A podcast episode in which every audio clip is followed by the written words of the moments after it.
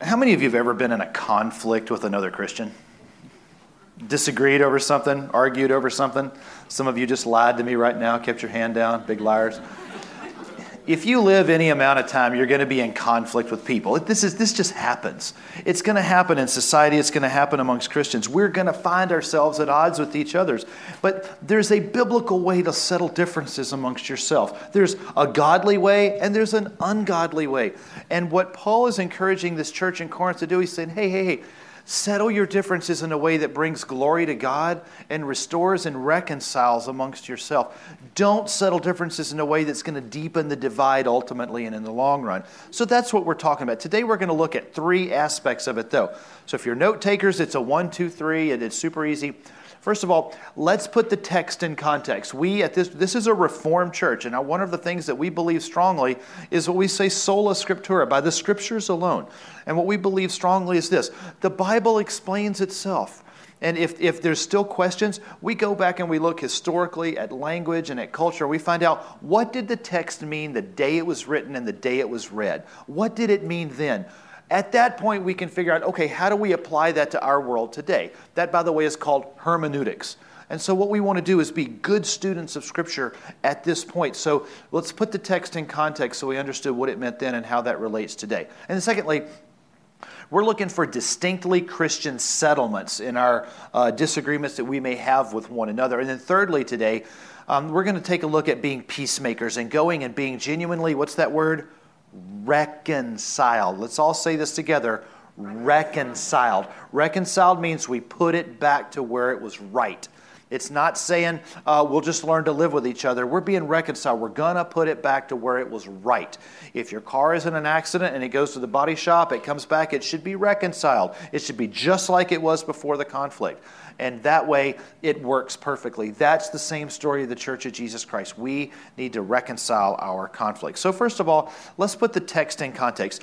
In the day that this was written, it was true that they had courts and they had legal uh, representatives, and you could get a lawyer and you could go before judges, just like it is today. But just like our world today, I want to see if you can get your mind around what it might have been like in Corinth. So take your mind out of America, just the way it is in America, and let's go over here to just the way it is in Corinth. The courts were established and run by the wealthy and the people that the wealthy put in power. Crazy, huh? I know this is hard for you to grasp, but their politics worked the same way. So, legal, the people who were in charge of the legal matters, were the same kind of people and class of people who were in charge of politics. And they made the laws, and then it was enforced by the people who were kind of their minions. And in order to get to be a judge, you had to have a certain amount of wealth and, and, and prosperity in the community.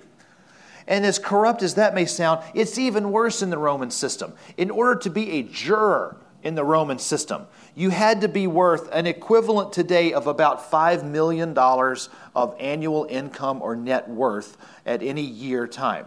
That's that it was it was 9,500 sestertii or denarii um, at the time in order to be a juror. So what people would do is they would say, "I want to be a juror because if I'm a juror, I impact the outcome of things, and everybody will want to make sure I'm on their jury, and they'll pay me to be on their jury."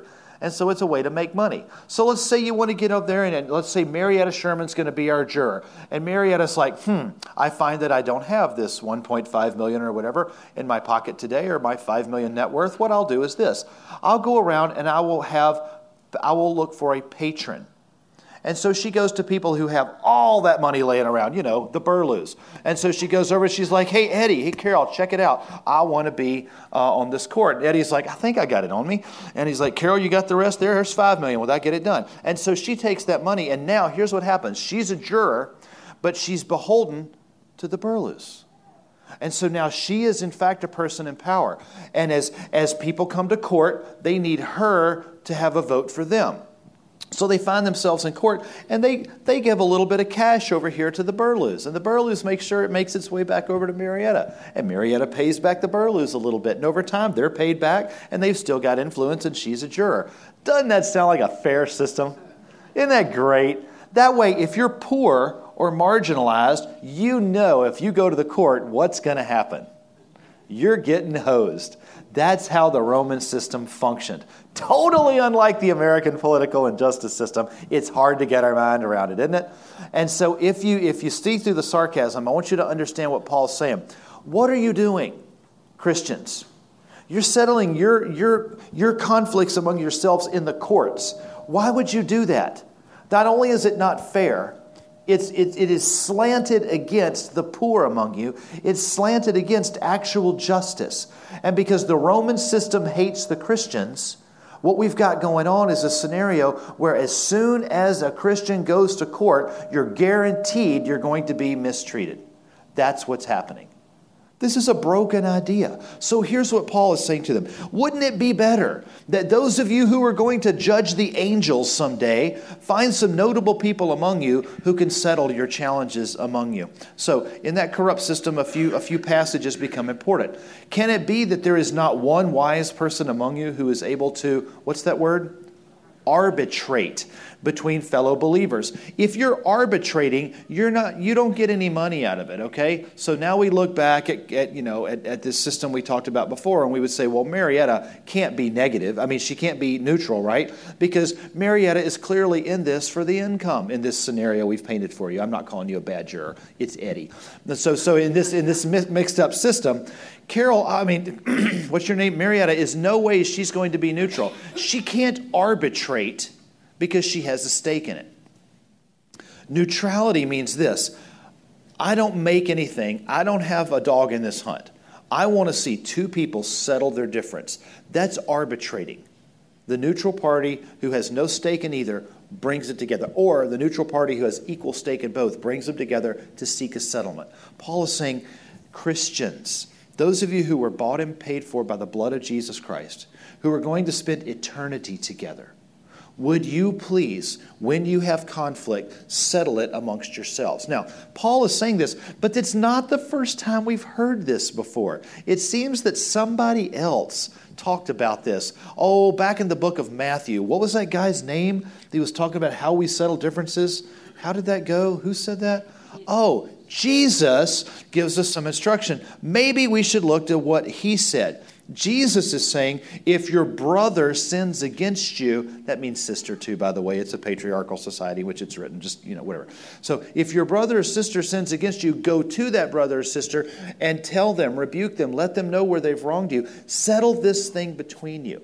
If you can't come to an agreement, get a couple other Christian brothers and sisters, and all of you sit down and try to work this out.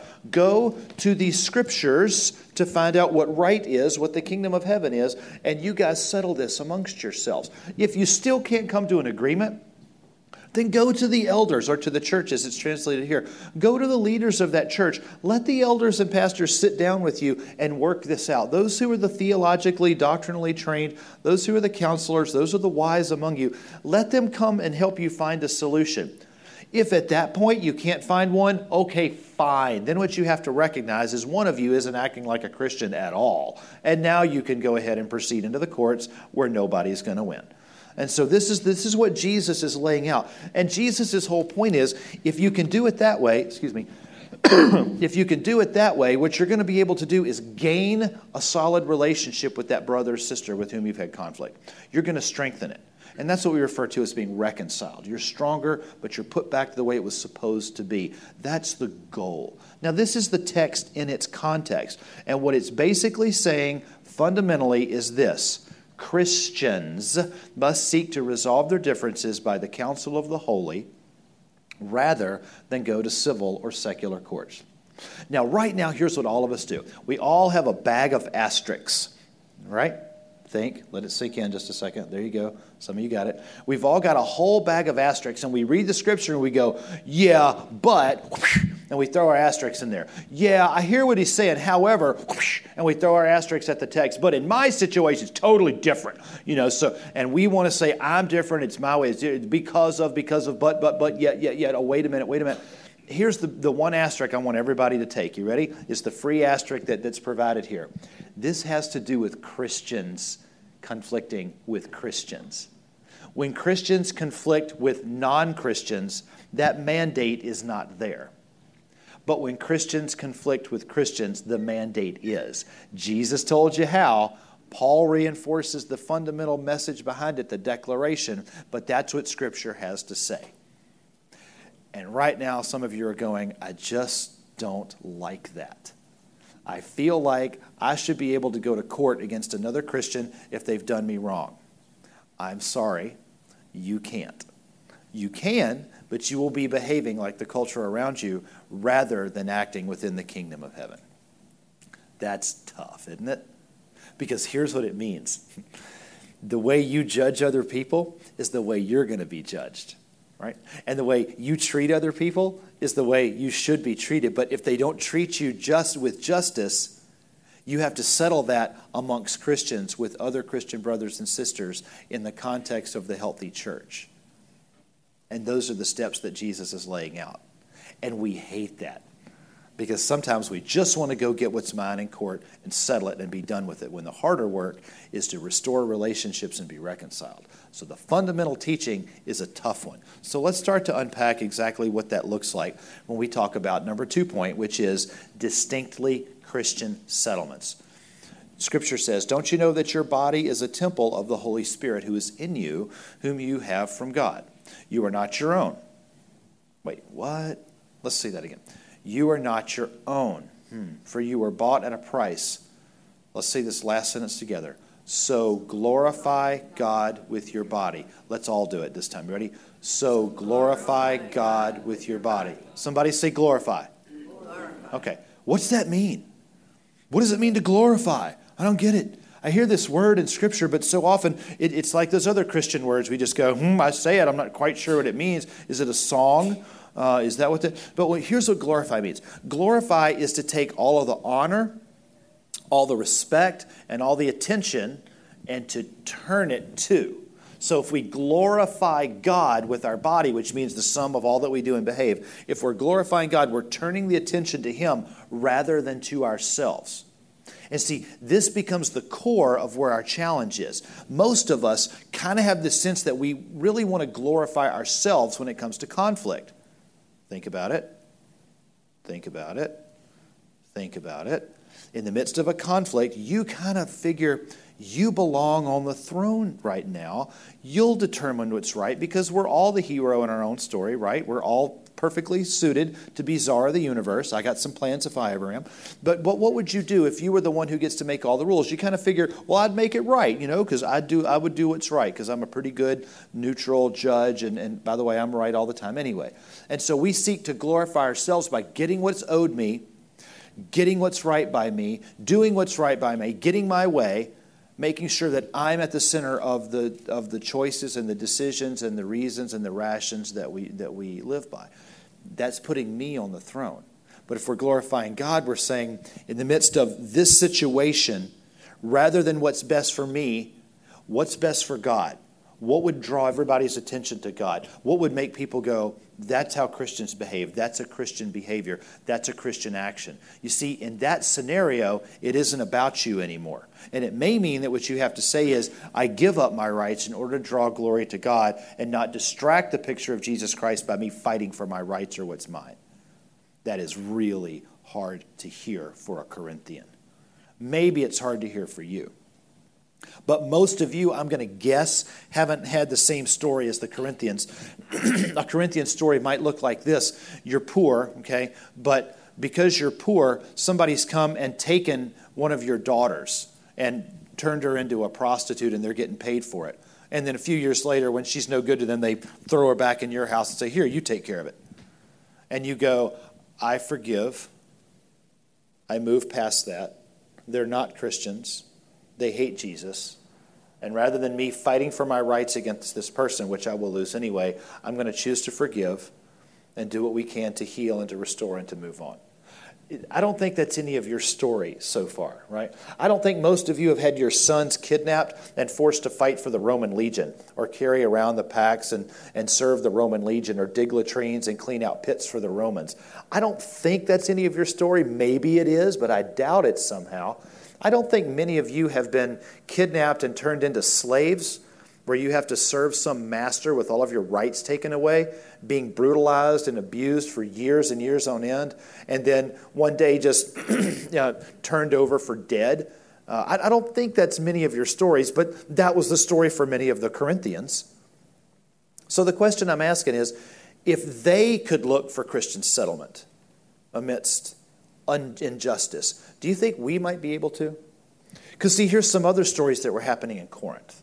Within the Christian community, there were people who claimed the name of Jesus who were mistreating other people who claimed the name of Jesus. There were people who said they're Christians who were stealing from, abusing, misrepresenting. they were swindling. They were the people who were entering into false contracts with other Christians. They were cheating other Christians. There, there was sexual sin and, and, and things that were going on within this community where people who claimed to be Christians were the ones perpetrating this kind of stuff. And Paul is saying, You must settle this amongst yourselves. And a lot of those Christians were going, No way. I've got my rights. I'm fighting for what's mine. I'm not standing by for this. I'm taking up the sword or I'm going to court. And Paul's saying, No, you're not. You're going to settle this amongst yourselves. You're going to have other Christian brothers and sisters sit down with you and find a way through this. That is a really hard position to take. And that's what Paul's asking the Corinthians. So, what do Christian settlements look like? Well, it's a great question. So, let's think about this. Forgive that idiot? That's crazy. And that's how most of us think. Yet, Jesus is saying this in the very prayer he taught us to pray. You know it. You ready? I even put it up here in King of James. That's the way most of us memorized it. And this is the manner you should pray Our Father, which art in heaven. I better not be the only one. Our Father, which art in heaven, hallowed be thy name. Thy kingdom come, thy will be done. As it is in heaven. Thank you, Catholics. Stop. Our debts. Debts. It also is translated trespasses. Forgive us our debts. Forgive us our trespasses. Okay, let's keep going. As we forgive our debtors. Keep going. Temptation, but deliver us from evil.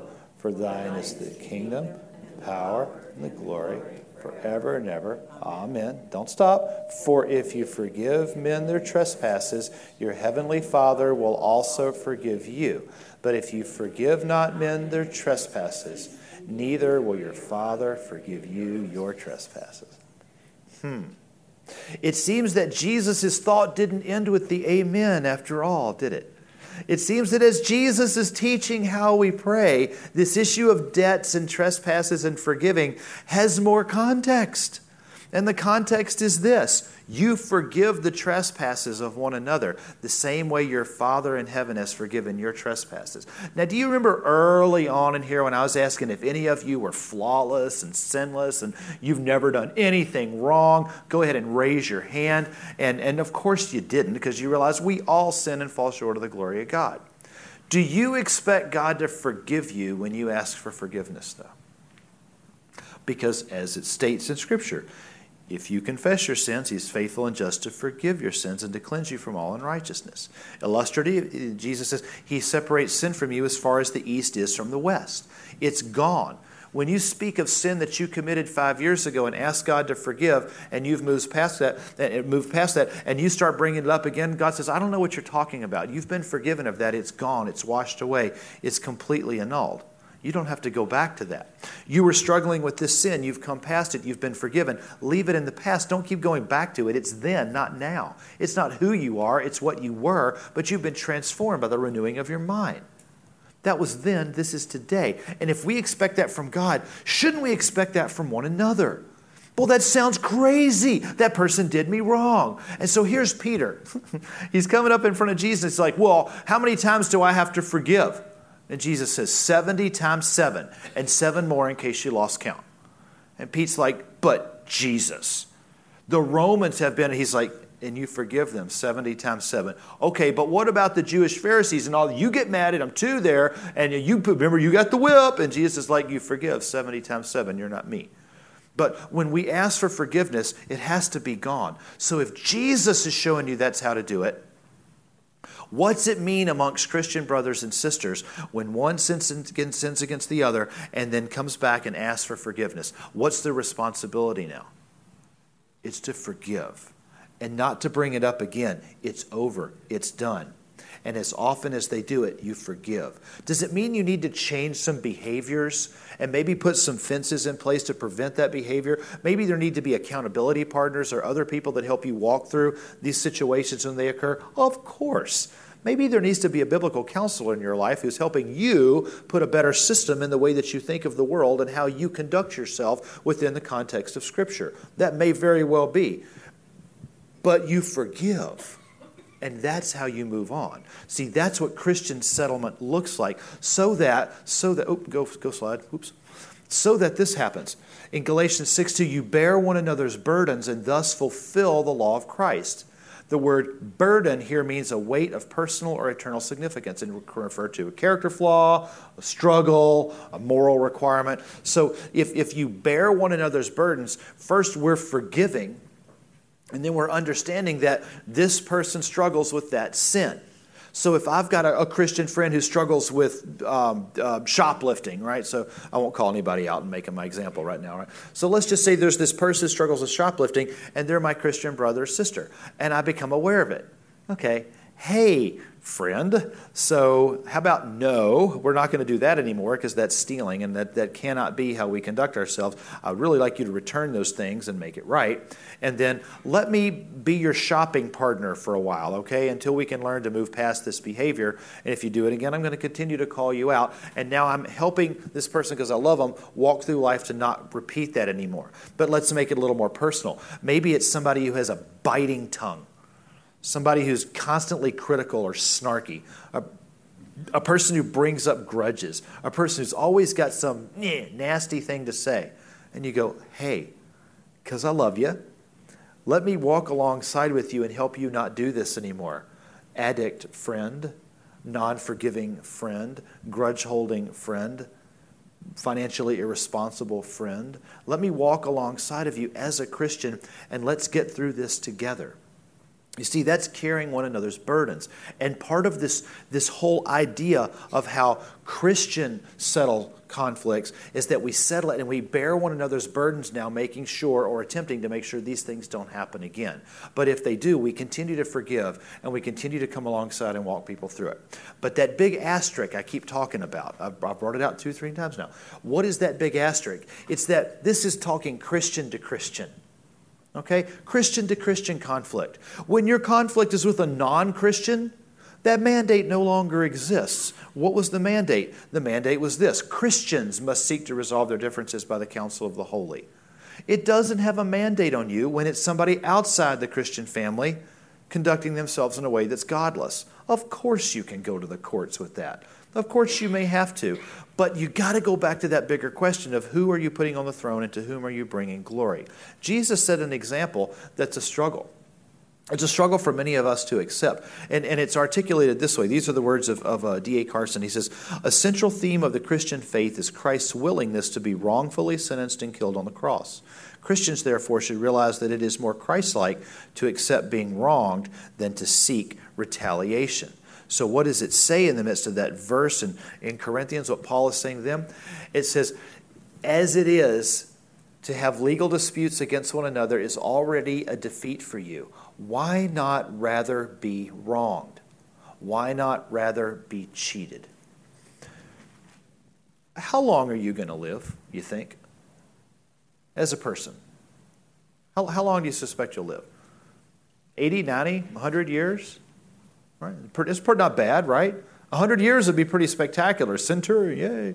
Some people will make it to 100. I, I doubt I'll see 70, uh, but some people will, will make it to 100. Good on you. But, but here's a question How many of you in this room, just by show of hands, figure you're going to live for about 3,007 years? Anybody?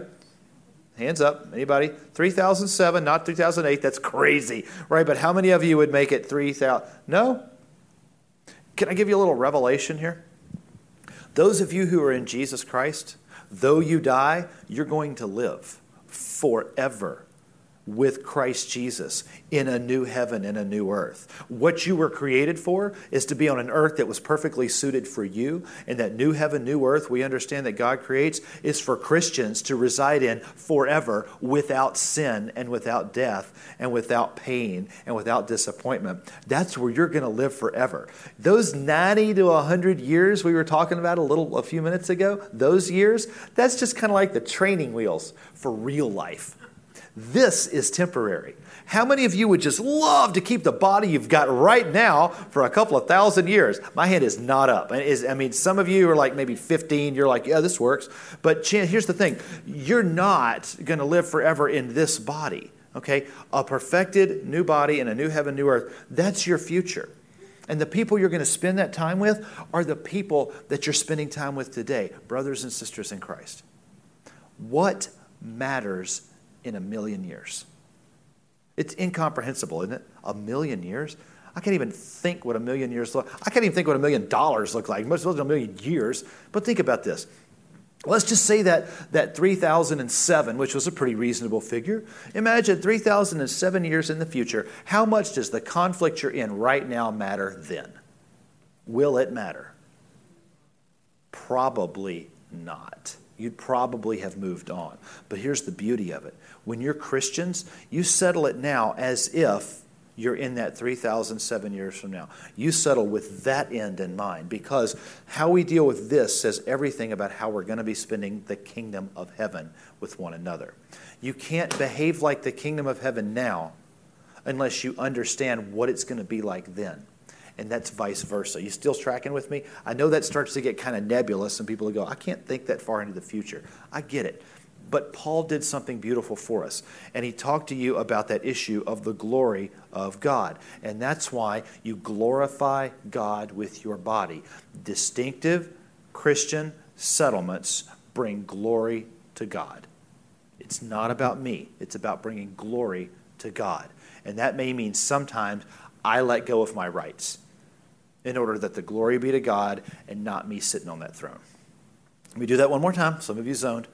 Distinctively Christian settlements are all about bringing glory to God, not necessarily about me and my right. Oops, me and my rights and bringing glory to myself, but putting the attention and the glory to God. That is distinctly Christian, and I can promise you, people who don't know Jesus as Lord and Savior, they cannot possibly do that.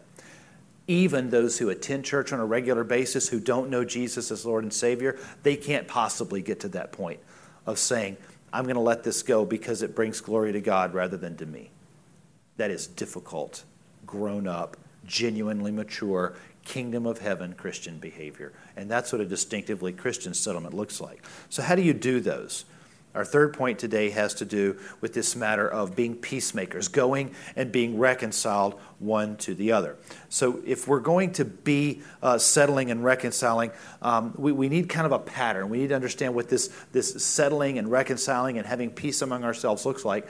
And so, go and be reconciled with your brother, sister, and then come before the Lord. As Jesus was talking to um, his disciples, he was talking with them about their giving um, giving uh, time, talent, and treasures, how we talk about that in the church today. And, and uh, this really is the heart of what Jesus is talking about then at this point.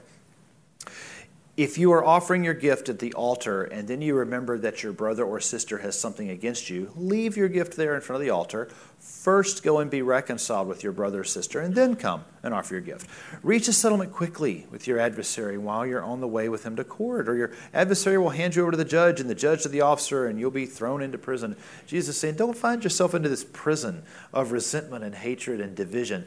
If you have conflict, settle it. And before you come to God, to offer God your time, your talent, or your treasures, would you settle your differences with one another so there's harmony in the body? Otherwise, it's tainted.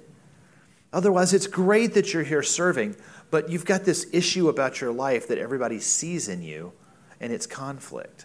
Settle those things first before you come before God. This was Jesus' instruction, and it exists today. If you've been at Sturgeon Bay Community Church for a while, you're familiar with the book The Peacemaker by Ken Sande. Uh, the Peacemaker by Ken Sande is a, is a guide, the best that has ever been penned, by the way, for Christian conflict resolution. We've done this series probably a half dozen times over the last 10 years. We've done it as a sermon series at least twice. And gosh, Jim, I think you and I did this as a life group back in 2010, 2009. Um, so we're going we're going back a while. This has been around here for a while. Uh, this is part of a Peacemakers International. It's a, it's a whole organization designed to help Christians settle conflict. And at its core, there are four points that make it unique. And this is kind of where we're stopping today. So I'd say one, two, three, four points. Let's list these. This is what Christians do to be reconciled in conflict.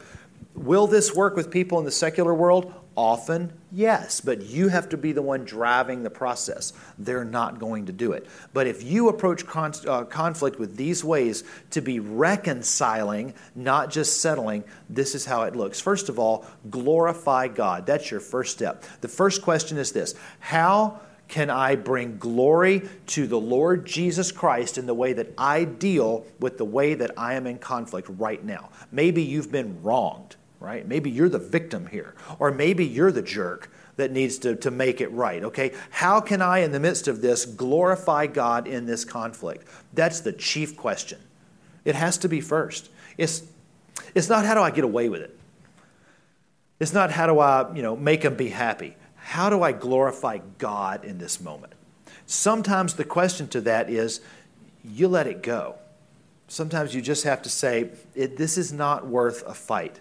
I just need to release this and let it go. It's not a, an issue. It's not a hill worth dying on, we like to say in the Baptist world. This is just something you let go. Okay, maybe you say it in the other worlds too. I don't know. I'm just Baptist. That's where I come from. So if we're going to glorify God, we just have to be able to say that's the ultimate end, and everything else becomes second. It's not about me glorifying me. It's about glorifying God in this situation. The second step then goes right along with it. It's called get the log out of your own eye. Remember, remember how I asked who's sinless in the room? Remember that? Remember that? And nobody wanted to raise their hand? Of course not. Let me paint you a brilliant picture that Jesus demonstrated for us. Do you remember the story of the woman who was caught in adultery and those Pharisees brought her before Jesus for her to be stoned? Do you remember that? Remember that from Scripture? See, the ancient Jewish law had this thing if you're caught in adultery, they would stone somebody to death. That's a way of saying we're not going to tolerate that behavior. By the way, if we still had that policy, there'd be a whole lot less adultery going on. Hmm not advocating. But I'm saying that in this particular scenario, here's Jesus teaching in the temple courts. And in comes this loud crowd, and they're dragging this poor woman who got caught in an affair, and they want to stone her to death. They're going to enforce the law. And I'm always wondering, where's the guy? How'd he skate? Right? This seems unfair. Maybe he's a politician. So anyway, so they're come. So here's the here's the woman. She's caught in adultery, and they're like, "We want to stone her, Jesus. What should we do? Enforce the law? The law says this." And so Jesus says, "All right, let's do this." Let's follow the law. And Jesus takes his finger and he draws the line out there. It's a separation line in the dirt. By the way, you know, you know about this, right? He wasn't writing the sins of the Pharisees in the dirt. Stop that. What he's doing is he's taking his line, he's, his finger, and he's drawing this line because there was a distance that was prescribed in Leviticus and Deuteronomy for how far you stood away from the person who was being stoned. And this line of separation separated you uh, as illustrative of how you are sinless and they are sinful, and that's what separates you. And so you would draw the line, and people would stand at that line but no closer, and they would throw the stones from there. So what Jesus was doing when he drew the line is he's saying, okay, I'm going to take control of the situation. I'm going to uphold the law as the juror here. I'm going to draw the line in the sand. And they were all excited because they figured they got Jesus now. He's going to incite a killing. And Jesus stands up and he goes, All right, whoever is sinless, you get to throw the first stone. And they're all like, Oh. Because here's what every one of them recognizes. But if I throw the first stone, it's me saying, I've never sinned, which means it's blasphemy, which means you're next. Okay, that's cool. Jesus is sharp, isn't he? And so this is what Jesus draws the line in the sand. They're like, oh, got him. Oh, he got us again. And so get the log out of your own eye. This is Jesus' message. You're not sinless. So before you start throwing stones, even throwing sand or shade at each other, what you need to do is realize you have sin too. Get that sin confessed before you start to attack other people for their sin. This is your amen kind of moment. You get it? If you're not sinless, you have some confessing to do, some business to do with God before you're ready to really be reconciled with other people. And a lot of times it looks like this. Um, I, I have to confess this. I've been guilty. In this conflict we have, I need to confess I feel like I contributed to it in this way. I've been wrong this way. I need to confess and ask you to forgive me of that before you're ever ready to let them know what their sin is and call them into account. Now, that's kind of dynamic, isn't it? See, that's getting the log out. But then the third one is this issue that we always struggle with, and this is gently restore one another. This isn't attack, this is restore. Let's make the relationship right. Let's restore that sinner to a place of prominence and service and, and good standing in the Christian relationship, in the Christian family. But isn't this opposite of what we see churches do all the time? Somebody gets caught in sin, and what's the church do? Oh, kick them while they're down. Oh, you did that. They're terrible. I have nothing to do with them. Never liked them in the first place. And so we want to turn our back and attack our wounded. Whereas the Christian response should be, oh my goodness, but there, for the grace of God, I would be in that situation. If you got found out for your deepest, darkest sin, how would you want people to deal with you? Ooh. See, preacher gone to meddling now, right? I liked it when it was about other people. I don't like it when it's about me how would you want to be restored? You see, when people screw up in the church, here's what we got to do. I love you. I'm not perfect, but here's where you've messed up. Let's make this right so that you can go back to using your time, your talent, and your treasures in this body in a way that makes a difference. You've been in leadership and you've messed up. You got to step back a little bit. Let's settle this before you can step back into leadership. Uh huh. You see, that's restoring people. Did you come from a church where restoration was really practiced? Or are we afraid to confess our sins because we're afraid people are going to do to us like we saw done in the past? You screwed up and they turned around and attacked our wounded. No, we restore people because that's what gets us to level four, which is go and be reconciled. And what did reconciliation mean? What was reconciled about? Put back right. That's what we're aiming for as Christian brothers and sisters. Reconciled relationships. The thing you want from God is the thing we need to be offering to one another.